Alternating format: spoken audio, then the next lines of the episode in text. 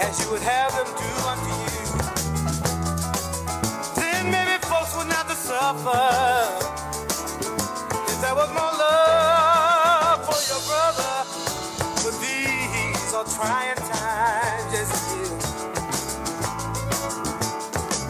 I said, man is always talking about his inhumanity to man.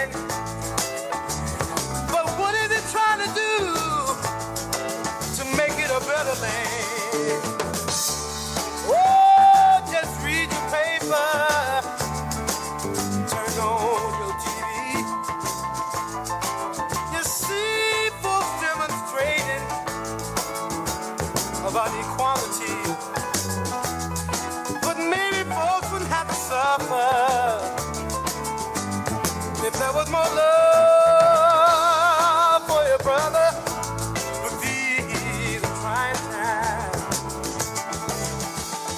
blue notes that come from the soulful voice of Donny Hathaway illuminates the trying times that many of us are experiencing as we struggle to deal with the COVID pandemic, unemployment, demonstrations that are occurring in cities all over the country, and the injustice that seems to be part of the American experience. We here at Solutions to Violence, as well as our guest today, Louisville Metro Councilman David James, feels these trying times as well. But like David James, we here at Solutions to Violence believe that these trying times also present an opportunity for change and a better tomorrow. Hello, friends. You're listening to Forward Radio, WFMP, LP 106.5 FM. I'm Jamie McMillan with Jim Johnson, and we are your hosts for Solutions to Violence. Our program is sponsored by Forward Radio, an affiliate of the Louisville Fellowship of Reconciliation. The following is part of the WFMP Public Affairs educational programming. The views expressed are those of our guests and not the station. We want you to hear your views on the program, so contact us by email at solutions to violence 18 at gmail.com. We want to hear your views too. Our guest today is Louisville Metro Councilman David James. David James was elected to the Metro Council in 2010 and has now served three terms as a representative of Louisville's 6th District. He is currently the president of the Metro Council and has served two terms as majority leader as well as chair of the Democratic Caucus. James has served 20 years in law enforcement, rising to the rank of detective with the Louisville Metro Police Department. He was part of the United States Army Reserve between 1983 and 1989. Councilman James has also been actively involved in many community charitable organizations. Welcome to Solutions to Violence, Councilman James.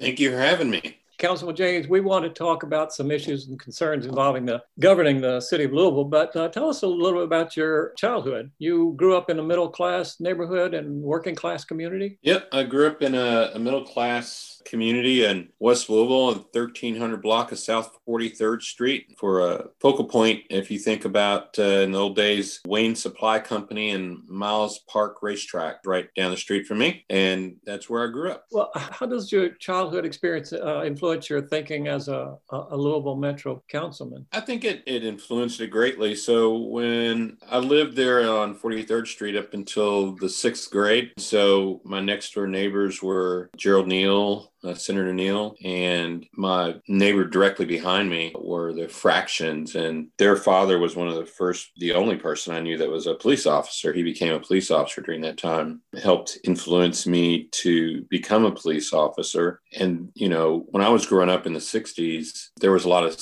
social unrest and civil unrest going on. And I would see that as a child on television. You know, I would see the police officers and the dogs and the sticks and the water hoses and all those things. And that influenced my thought process in my career in the future. I, I became a police officer because I wanted to stop police from doing things like that to people that look like me. And then uh, from there, we moved to Shively, a street called Darlene Drive. It's a giant cul-de-sac. We were like the second black family to live there. That was an experience. And then ended up going to Butler High School, played in the marching band, and then went to the University of Louisville and joined the military and then joined the police department. And in 2010, I became an elected official. So that brings me to where I am today.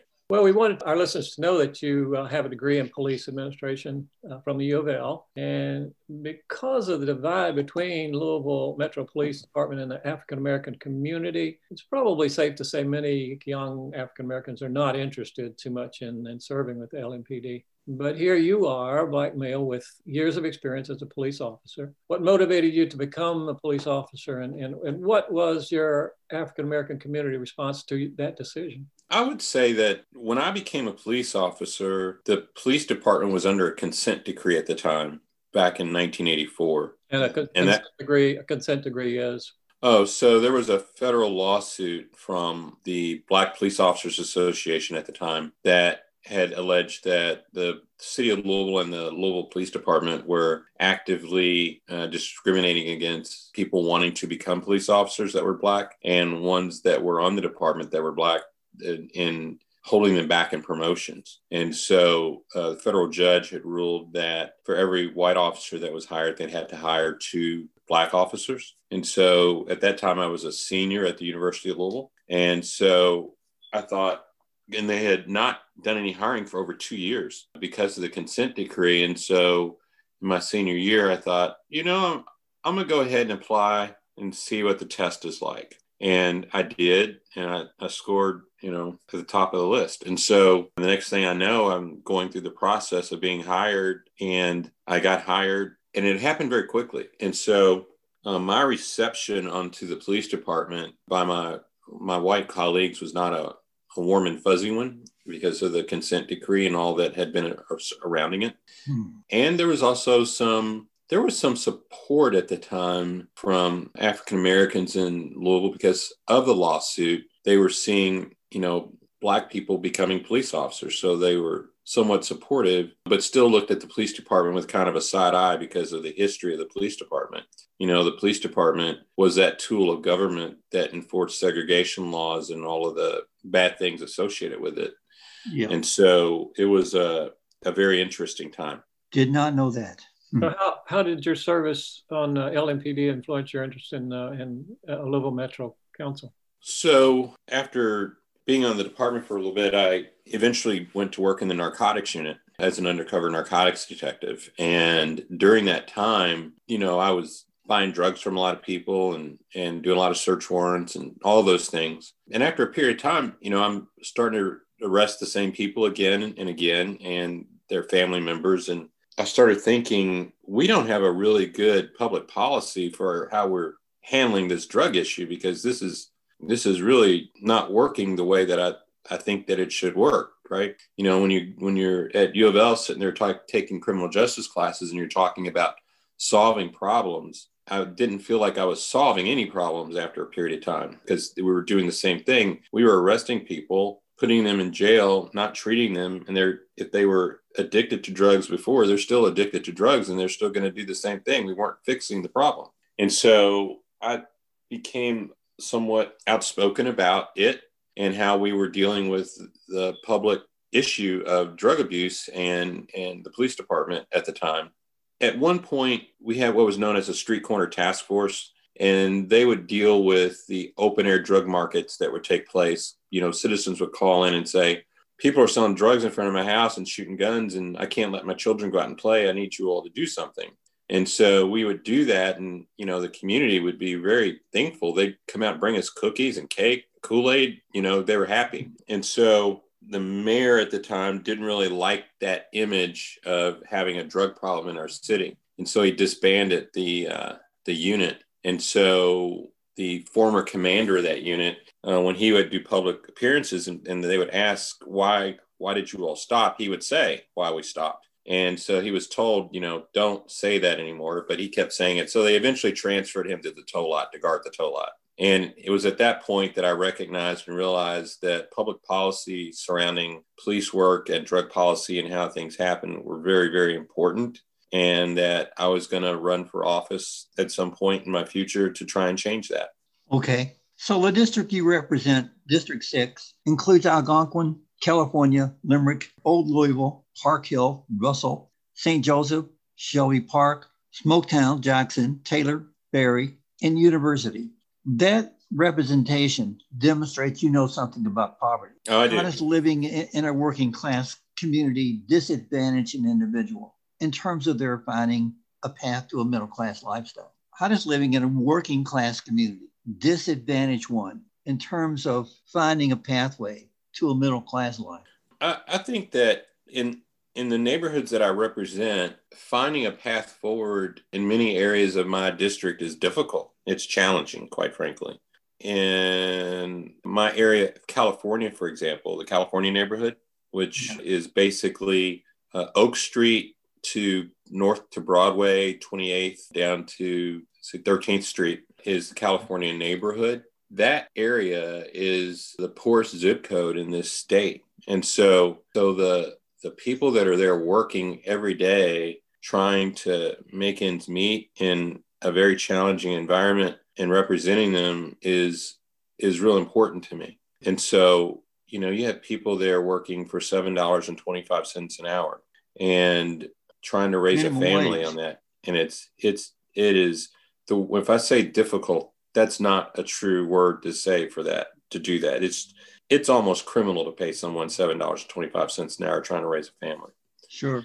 And so in in those specific areas where such a challenge, you also have a high amount of crime, you have a high amount of violence, uh, you have uh, challenges in education, you have a lot of vacant and abandoned properties. But the good part is you have a lot of people there that love each other. And so, and they want life to be different and they want life to be better for themselves. And so I, I take it upon myself and my responsibility to try to do everything I can to make that happen. Well, there's there's a lot of violence there just in uh, having that minimum wage when people can't can't make ends meet. All different levels. So your service with Louisville Metro Police Department, as well as your service as a commissioner, Kentucky Bureau of Investigation, gives you an in-depth experience with law enforcement. When it comes to dealing with uh, violence that is now occurring, as you mentioned and, and, illustrated in your district, how does law enforcement experience influence your thinking as a Metro councilman? Sure. So, as a, you know, I was a police officer in law enforcement in total, including KBI and University of Louisville and LMPD for 30 years. And so, you know, it gives you the ability to see a part of your community that most people never ever get a chance to see because when you're dealing with people mostly when they're at the worst time of their life right? People don't call you on the best day of their life to invite you over for cookies and cake when you're a police officer. They call you when when things have gotten out of control something bad's happened. And so you, the average person doesn't get to see people in that state of mind rarely. And so when you see that day in and day out it's a very humbling experience of, of human existence, right? And so I guess what I would say is, as a council person, having taken those 30 years of being a police officer into account, it does a couple things for me. It it it allows me to to be able to see people for where they really are because I've seen them for where they really are, and it allows me to have conversations and see through the BS. Quite frankly, I think that you have seen me frequently challenge the mayor or the police chief about things they have said on TV or in the news because I know better when they're not being truthful because I've been there, done that. And so, you know, I take that experience and I use it to the best of my ability. I guess one of the things I would say is that being a police officer for 30 years has given me the opportunity to be called everything but my name by people.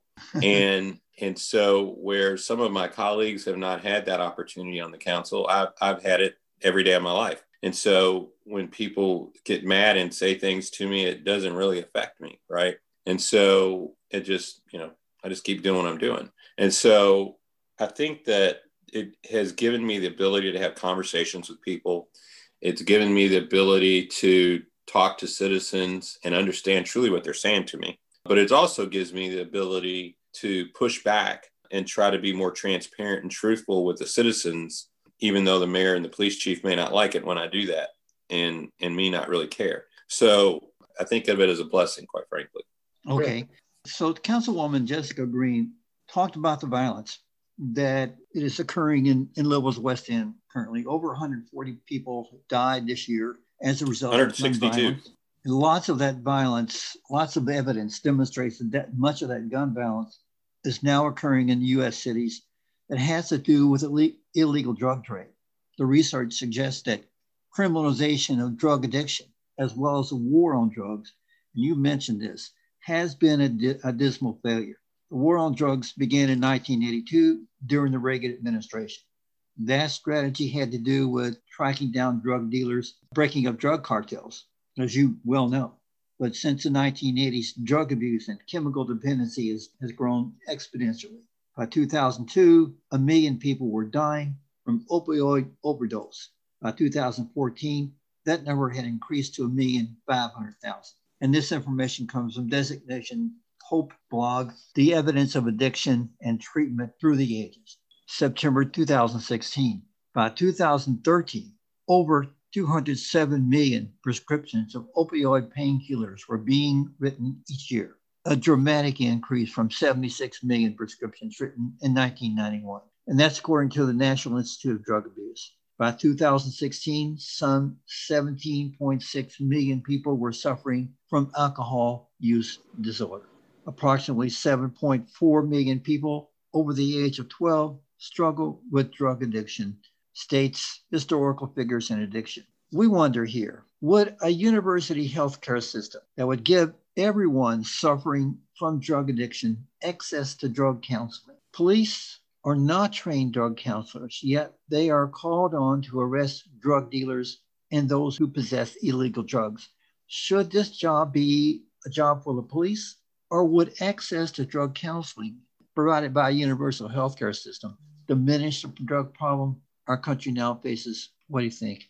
I think a couple things. I think, first of all, I used to tell people this I don't care if there's a mountain as big as Mount Everest outside my door of cocaine. If nobody wants it, it doesn't matter. Right. And so in America, we make up, you know, 4% of the world's population and use over 80% of the world's illegal drugs.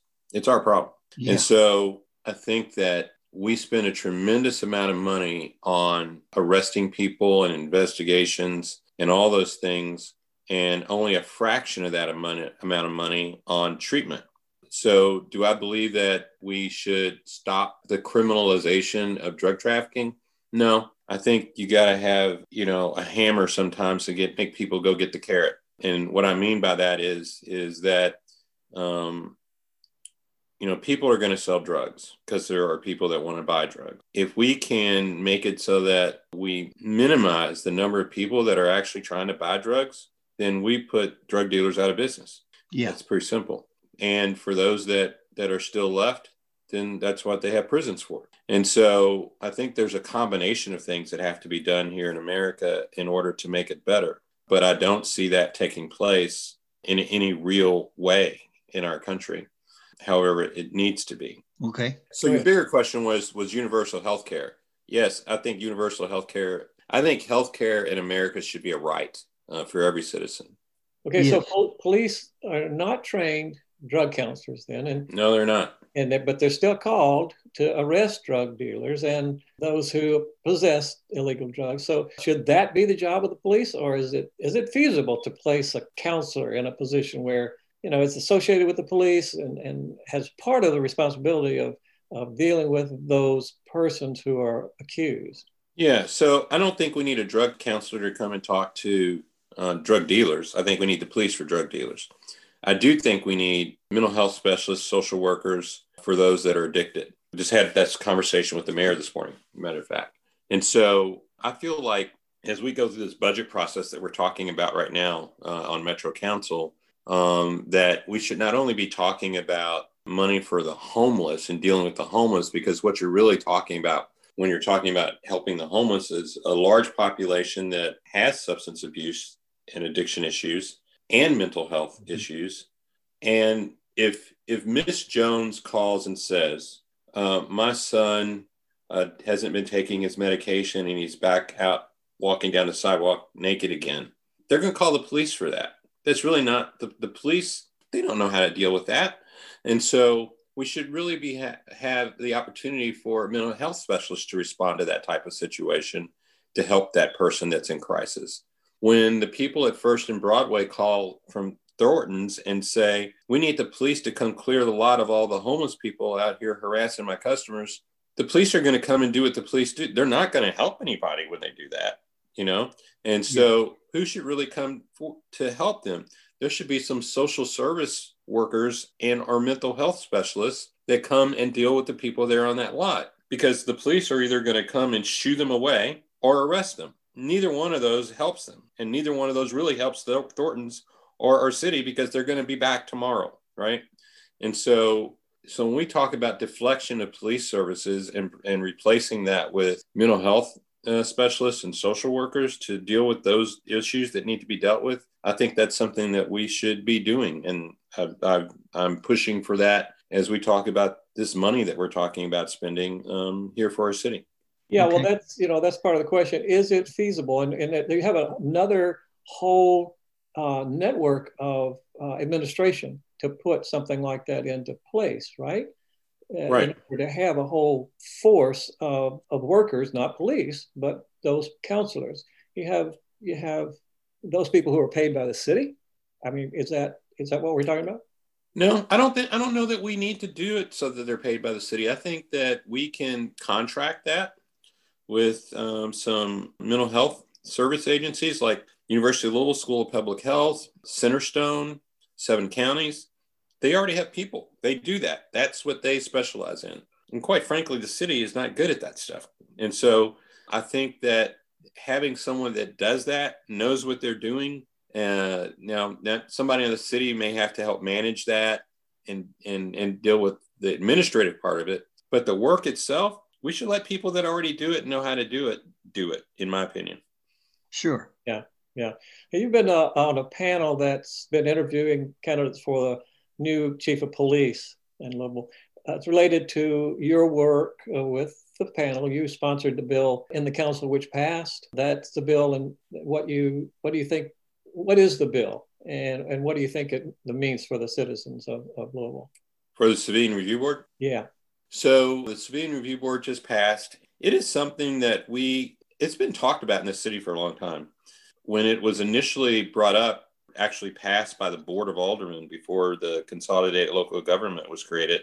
The problem with it at the time and the problem with it still, at, at that time, it was that it they passed it with subpoena power, but the Board of Aldermen did not have authority to give subpoena power because they themselves didn't have subpoena power. And then when consolidated local government came about and the they took all of the old county ordinances and all the old city ordinances and converted them into metro ordinances, they didn't do that with that old ordinance for civilian review. So we haven't had one. And so last year we attempted to resurrect it and try to do that except for the mayor and the police chief were not supportive of that effort, and that wasn't working. And so this year, when the Breonna Taylor incident occurred, we were able to get more political momentum, and, and the mayor was supportive of it at that point, and so was the police chief.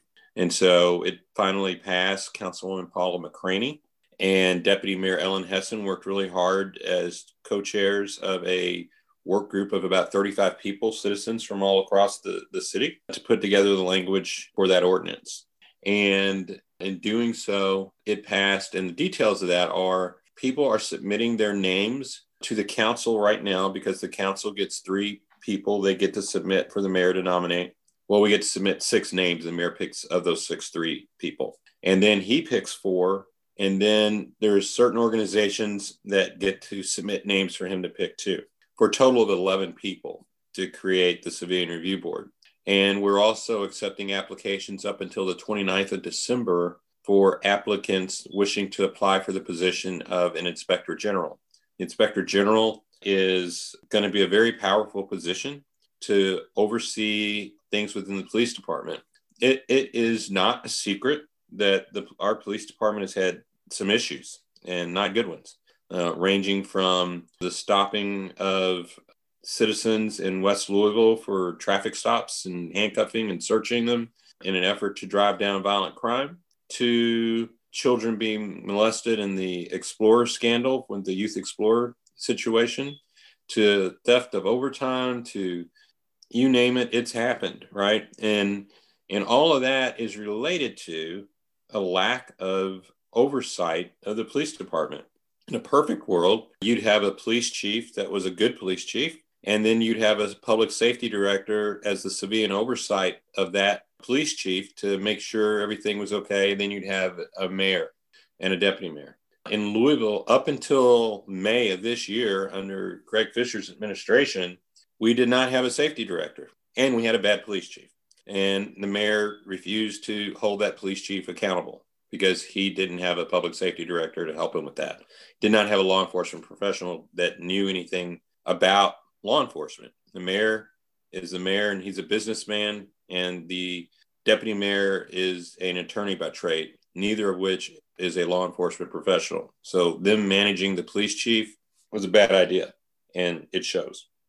So now we have a public safety director. Her name is Amy Hess, retired highest ranking female in the FBI. And she is uh, there. We have a interim police chief, uh, Yvette Gentry, who's doing a fantastic job, and she's holding people accountable. And uh, Amy Hess is holding her accountable. And they are working together to uh, help fix our police department while we are finalizing and the mayor's looking through the names of police chief candidates. And so hopefully things will be better. And with the advent of the Civilian Review Board and the members that will be chosen, uh, we will submit our names to the mayor on January the 4th. And shortly after that, we should have a new police chief named. We'll also have a report from Hillard and Heintze that's been doing a study of the police department available about the same time. And all of that will come together and we will start the new year with a new direction and a, a, new purpose with our police department. And hopefully things will be much better. Okay so councilman james you talked about the citizens police review board. What kind of power will the louisville metro citizens review board have and will that authority be enough to greatly diminish the killings of unarmed african americans and the racial profiling that has existed within LMPD. I don't think the Citizens Review Board is going to stop that. I think actually having good leadership is going to stop that. I think that the Citizens Review Board is going to allow for citizens to see what its government, its police department is or is not doing, what it is or is not investigating, uh, all of which has been like some deep, dark secret that's taken place over the years. And so it will give credibility uh, back to a police department that has lost it, its credibility and its legitimacy. Um, I don't believe that the Civilian Review Board itself is going to stop what you just talked about. I think that's really about leadership. That is simply leadership. And we have not had good leadership.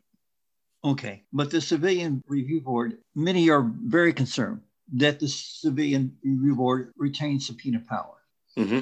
So that would allow the board to subpoena officers who some believe have committed crime or botched investigations. So, how important is that? I think having subpoena power is very important for the Civilian Review Board. Whether we actually get the state government legislature to to provide that for us is a different story.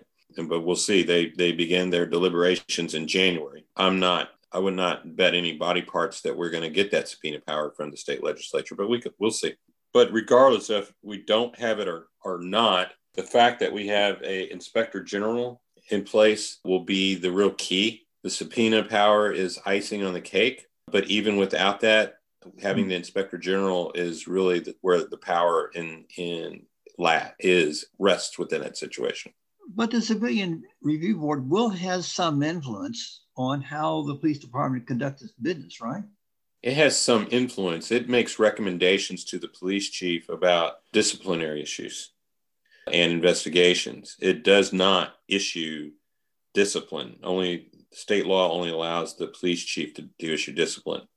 So therefore, the the real thing that the civilian review board creates sunshine on a situation that had no sunshine and creates legitimacy and credibility for the police department. The real thing that changes our police department, quite frankly, is leadership, in my opinion. Okay. So let's change uh, subjects here just a bit. Over 100 people have died in Louisville this year as a result of gun violence. Many of these homicides were perpetrated by against young African Americans.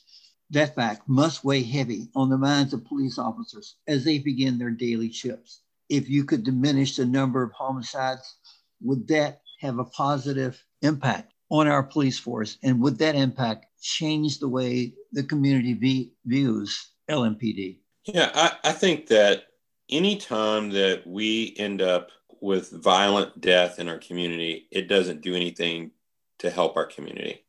And I, I, I really, I want to expand that conversation just a little bit in that I don't think we should be focused on the 162 people that have died in our community due to violent gun gun actions. I think we should be also focused on the over 600 people that have been shot and didn't die.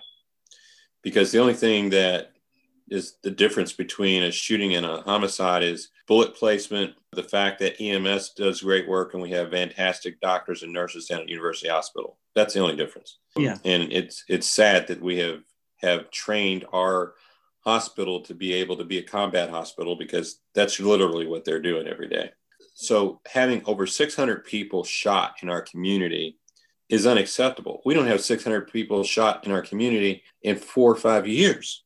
That's all happening in 1 year and that's unacceptable. And and that is 600 families that that are taking care of a loved one who's now paralyzed or is on a, a colostomy bag or you know has been injured due to gunfire and and many times that gunfire has taken place around very young children and they've seen it uh, we have children in our community that are actually suffering from ptsd because in their block in their neighborhood 20 people have been shot this year and they saw every one of it when it happened and and then we say well, why is that child having such behavioral problems in school? They must be a bad kid. No, they're not a bad kid.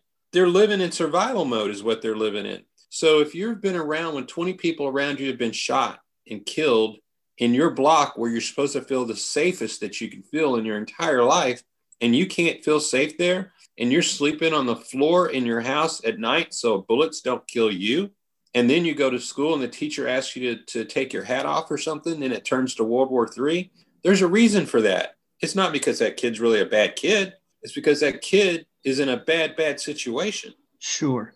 And so the gun violence is the leading cause of premature death in the U.S., killing Absolutely. more than 38, yeah, 38,000 people, causing, as you mentioned, 85,000 injuries this year. So that Exactly. came from Center for Health Progress. What's your position on passing gun safety laws? And what kind of gun safety policy would you support?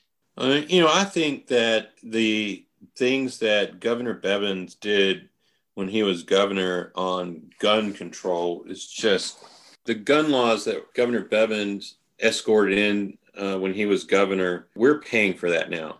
When he's allowed people to carry guns in our community without a permit, that that just opened the doorway to a whole lot of stuff. And so now when we once had gang members who are drug dealers who were not carrying guns because they didn't want to get in trouble by the police. Well, now it's legal for them to carry a gun. So, you know, it has changed everything. And so I think that there are some common sense gun laws that are very easy to, to pass that we sh- should pass. Things like the red flag laws, where if a person has been deemed mentally unfit or or has been a danger to others and has made threats that we can remove their right to access to a gun that we can't seem to somehow pass in the state of Kentucky is mm-hmm. sim- should be just simple logic. It's not anti-gun anything. It's just trying to keep people safe, right? Sure. And, and if a person has been convicted of domestic violence and injuring people, and we don't take away their right to a gun, that's ridiculous. Or, or someone who has been convicted of assault and shooting someone, right? I mean, there are certain things that we can do. It is not rocket science. The in our country, the fact that background checks for for weapons tracing can only be done by hand because Congress is in the pocket of the NRA and we can't computerize weapons tracing, that's ridiculous. So there are some things that we should do. There are some solutions. We just have to uh, make them happen, right? Well, we know the I, death of uh, Breonna Taylor has uh, resulted in a uh, was the result of a drug raid and, and, conducted by Louisville Metro Police. Now, many people are, are demanding L- LMPD reform. Councilman James, your experience in law enforcement as well as experience as a president of the Louisville Metro Council, you're you're in a unique position to influence the re- reform. Mm-hmm. Uh, you know, some people are asking for defunding, but uh, we want to hear from you on that. What should be our focus then uh, when we speak of reforming the LMPD?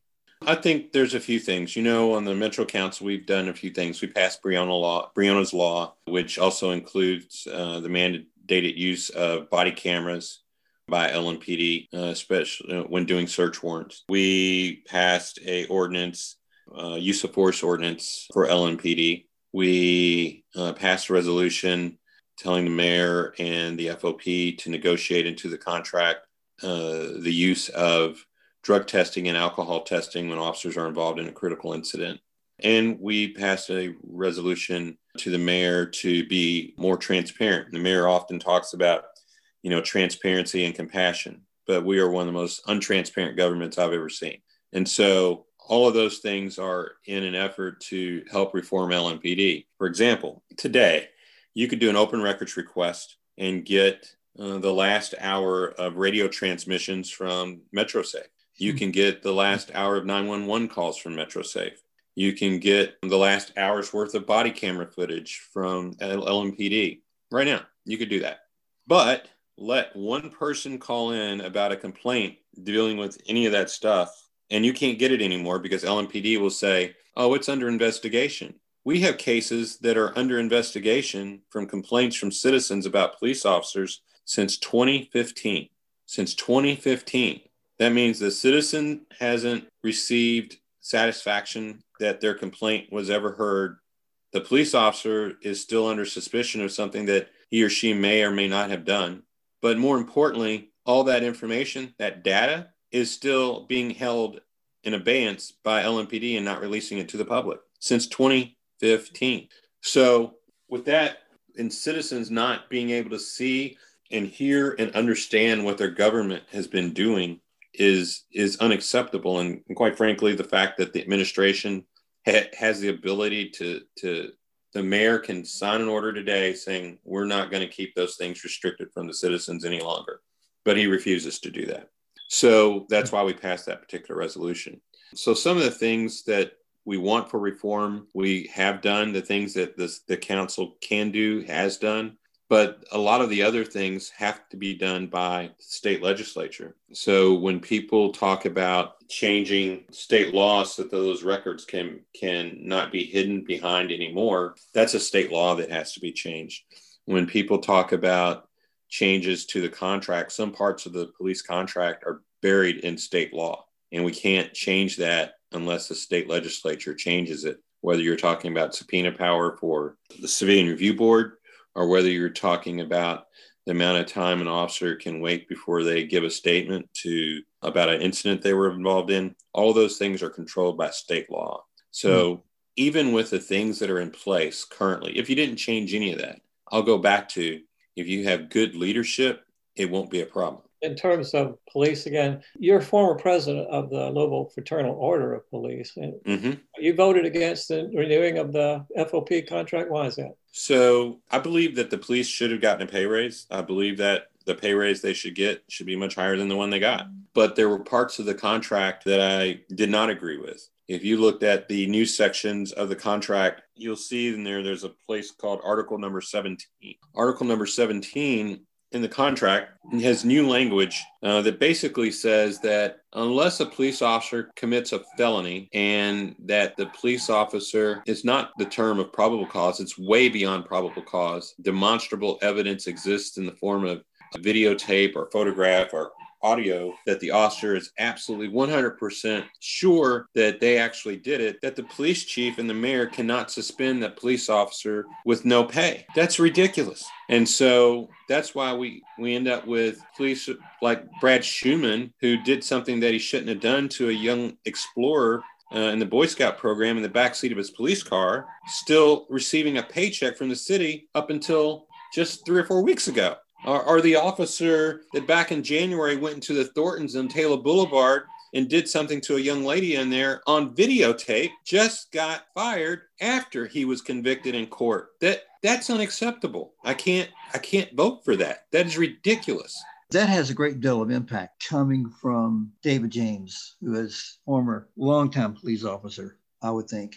Let's switch directions here besides the police reform, what kind of economic reform would benefit the African American community and what kind of reform is possible? I think there's a lot of reform that can benefit the African American community. So you have to think back about how the African American community of West Louisville got to where it is, or how the African American community got to where it is in our country. And sometimes people don't want to hear about this, but I'm going to talk about it. So, African Americans didn't come to the United States because they wanted to, they got brought here as slaves over 400 years ago. And even after uh, slavery was over, in 1865, in Kentucky in particular, they passed a law. Well, let me back up a little bit. In 1848, when the slavery conversation was becoming a big thing, a constitutional convention was held here in the state of Kentucky for the state of Kentucky to change its constitution. And the reason they wanted to change its constitution was to strengthen property owner rights. And why did they want to strengthen property owner rights? They wanted to strengthen property owner rights because people were talking about ending slavery and slaves were property. And so now in 2020, we're here and we have over 5,000 vacant and abandoned properties. And the modern day effect of that change related to slavery is that we have a really hard time going through the court system taking these vacant and abandoned properties as a city to try and do something with them. Why? Because in 1848, Kentuckians wanted to keep their slaves, right?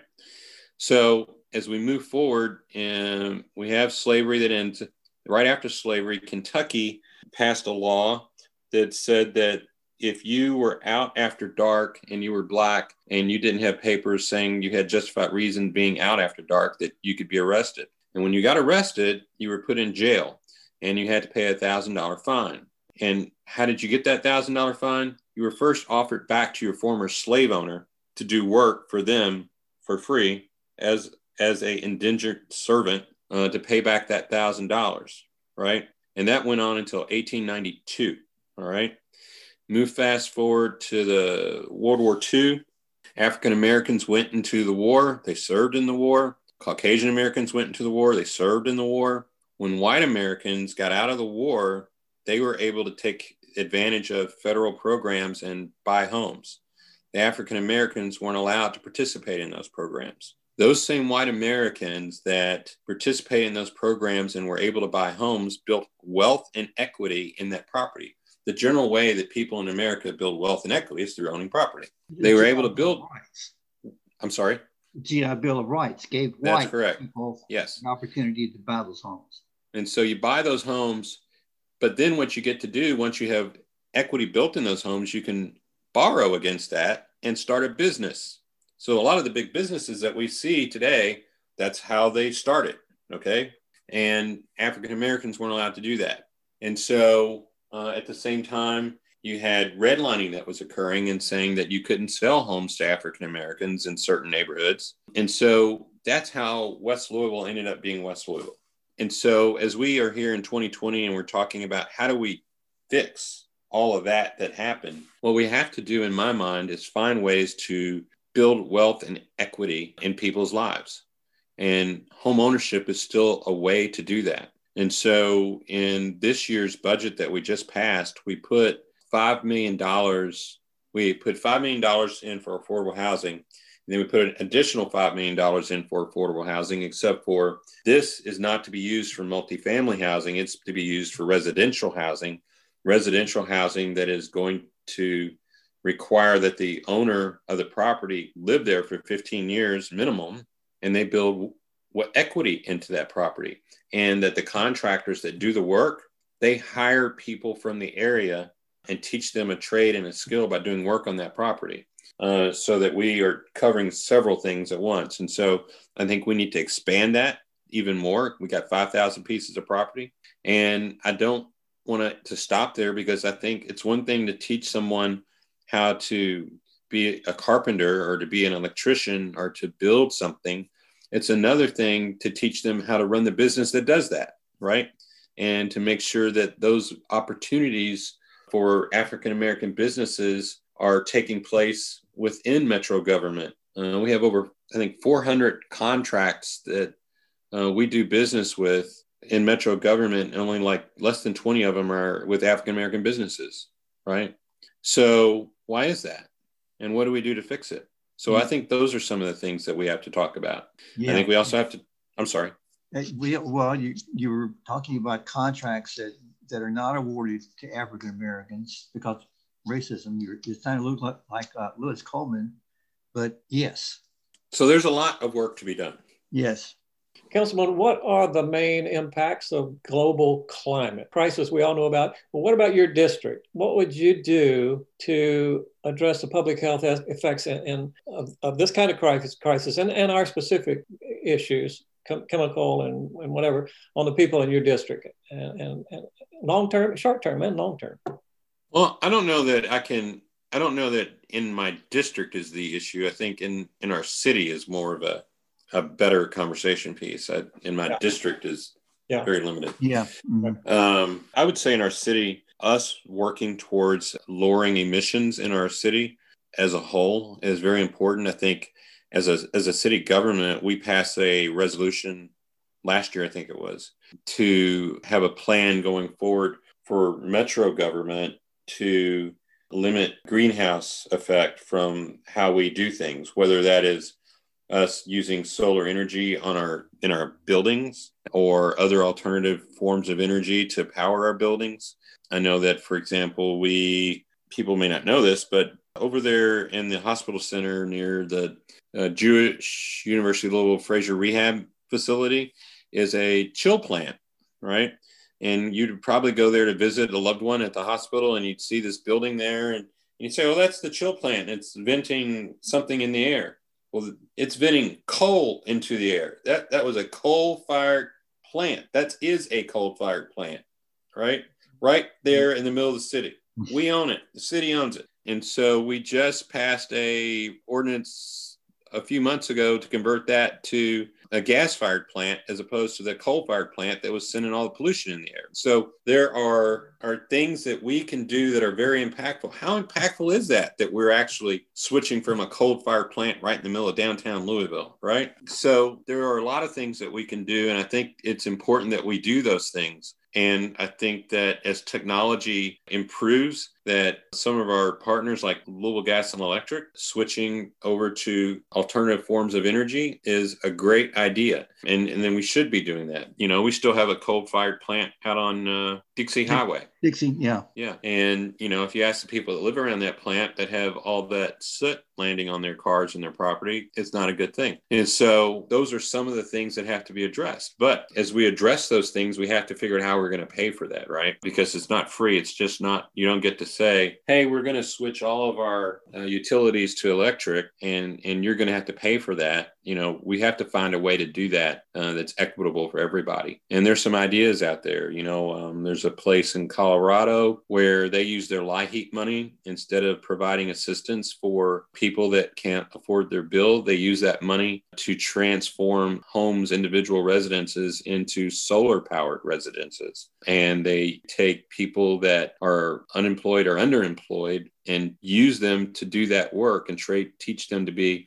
electricians and solar installers and and that creates job opportunities and they become contractors and so there's a lot of different ways we can look at this and i think that we should be doing that Okay. So is that that five million dollars you mentioned earlier? Is that something that could be channeled into properties, rehabilitation properties that would incorporate uh, solar panels or something like that? That would bring people absolutely absolutely that could bring people interest to a property like that if they know they're not going to have utilities to pay. Maybe that's something uh, that five million that five million dollars could could go to. Yeah, I, I think there's a part that has to go along with that also, and that would be from the state in extending the tax credit Right. um, for those things, which they have not done yet. But I, I think that we can and we should. You know, we're going to be moving away from internal combustion engines over the next decade or so, and are I've not heard our state legislature even having that conversation because we pay for the road improvements through the gas tax, gasoline taxes. And if cars aren't buying gasoline because they're gone to electric propulsion, then how are we going to maintain our roadways, right? We need to be having those conversations now.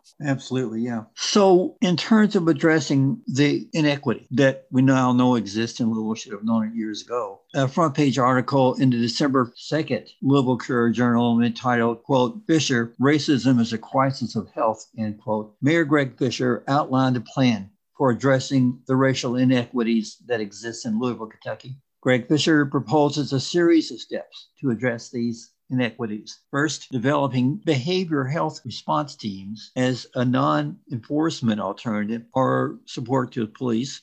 Second, establishing a plan to ensure every home has broadband and Wi Fi access. Third, closing the black pay gap and increasing black employees in professional, managerial, and technical positions. Finally, of advocating for a boost to minimum wage, to a living wage, quote, living wage, end quote, and investing in homeowners and in infrastructure improvement in disadvantaged neighborhoods, such as Louisville West End. So, David James, is mayor is the mayor's plan a step in the right direction? What would you change? Well, I I, uh, I would say that the mayor's plan is a plan, but I would also say that he was mayor for the last 10 years and I can remember fighting him over the minimum wage because he wanted to he was threatening a veto when we were trying to pass it. So I don't put a whole lot of credibility into that either. So I would say that all of those things need to be addressed. And I'm glad to hear that the mayor thinks that those things are important now. So, what would you add? Well, what I would say is uh, for the last 10 years, he's known those things are important. Why are they important now? Okay. Okay. Councilman, uh, how would you see, or how would you like to see the people in your district and others become more involved in the in the workings and, and the outcomes of, of Louisville community? I would say that that's probably been my, one of my biggest frustrations in my time as being a council person. For example, when I called to have a community meeting, which I used to do a lot more frequently before COVID, there would sometimes only be me and two other people that would show up for those things. Right now, let there some be something going on in the community then you know people show up but the average day in and day out of how government operates most frequently people a lot of times don't have any interest in it whatsoever i can recall even when we have budget hearings we start budget hearings in april. And during that process in may we allow citizens and encourage citizens to come in and talk to us about changes they'd like to see or things they'd like to see in the budget or things like that. And you may have five people out of the entire city of 700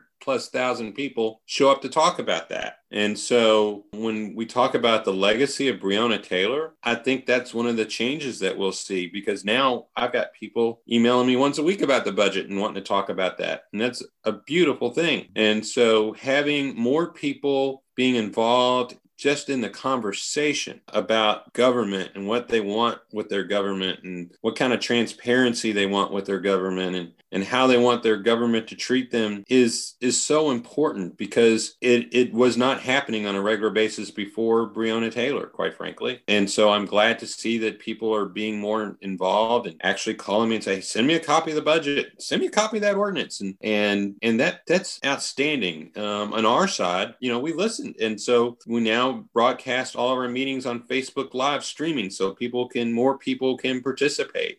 We are trying to get more people to want to be involved in their government, ask questions and provide ideas and, and want to actually be a part of it. And so I, I would say that whatever we can do, whatever you can do to drive people to be more involved in their local government, uh, the better off we all are. Okay. It's one of those things, you know, we, uh, we, we say we're in a really bad time, but we, we keep finding those, those interesting and new ways to communicate. I think this is one of them, is Zoom. And uh, so hopefully that will, that will help us uh, improve a lot of things in the coming months. I agree. The transition time, yeah. Uh, JCPS, Jefferson County Public Schools, plans to build four new schools, three elementary and one middle school in the near future. In the Russell neighborhood, a new school will replace Roosevelt Perry and Wheatley. Watson Lane and Wilkerson will combine in a new school building. Uh, a new school will be placed uh, in, uh, well, replace Gilmore Lane and Indian Trail Elementary. A new middle school will be built in Louisville's East End. The academy at Shawnee will be renovated. Are those plans fair to students in your district? What should J- JCPS do for schools in your district and the West End? Yeah, so I'm excited about that. I think it's beautiful. Wheatley Elementary and Roosevelt Perry are going to be combining Wheatley Elementaries in my district, and they will be combining at the site of the new uh, 18th and Broadway YMCA, and it's going to be a top in class school. The gymnasium of the YMCA is going to be the gymnasium for the school. The doctors and nurses inside the uh, the, the YMCA are going to be servicing the kids that go to the school. So I think it's beautiful. And so as we talk about neighborhood schools and all that, if we were going to do that and, and say that we can't do it in West Louisville because we don't have enough schools, right? And so building more schools, top of the line, best in class in this region will cause people from another part of the county that normally do not come to that part of the city. They're going to come to that school because that school is the best in class, just like right down the street from my house is Manual High School. I can throw a rock there. And so it's the school that everybody wants to. It's the best high school in the state. So if we create the best high schools in the state in West Louisville, in my district, hey, I think it's outstanding. I celebrate Marty, Marty Pollio for his for his efforts. Okay, so we have one last question, Councilman. What's the future look like for David James? Perhaps a campaign for mayor of Louisville? Other political ambitions? So right now, David James is very happy being the president of Metro Council and serving the citizens of the sixth district. I won't say that I have not thought about what the future is. I haven't made a decision about that at this time, but I know that I'm very happy being a councilman. I enjoy the job that I do, and even though I get extremely frustrated sometimes, but that's that's where I'm at right now. Okay, so listeners, we're out of time. Our guest today has been Louisville Metro Council member and president of the council, David James. Our program that features David James will be repeated Tuesday, December 14th at 8 a.m. and Wednesday, December 16th at 6 a.m. You can listen live stream by visiting our website at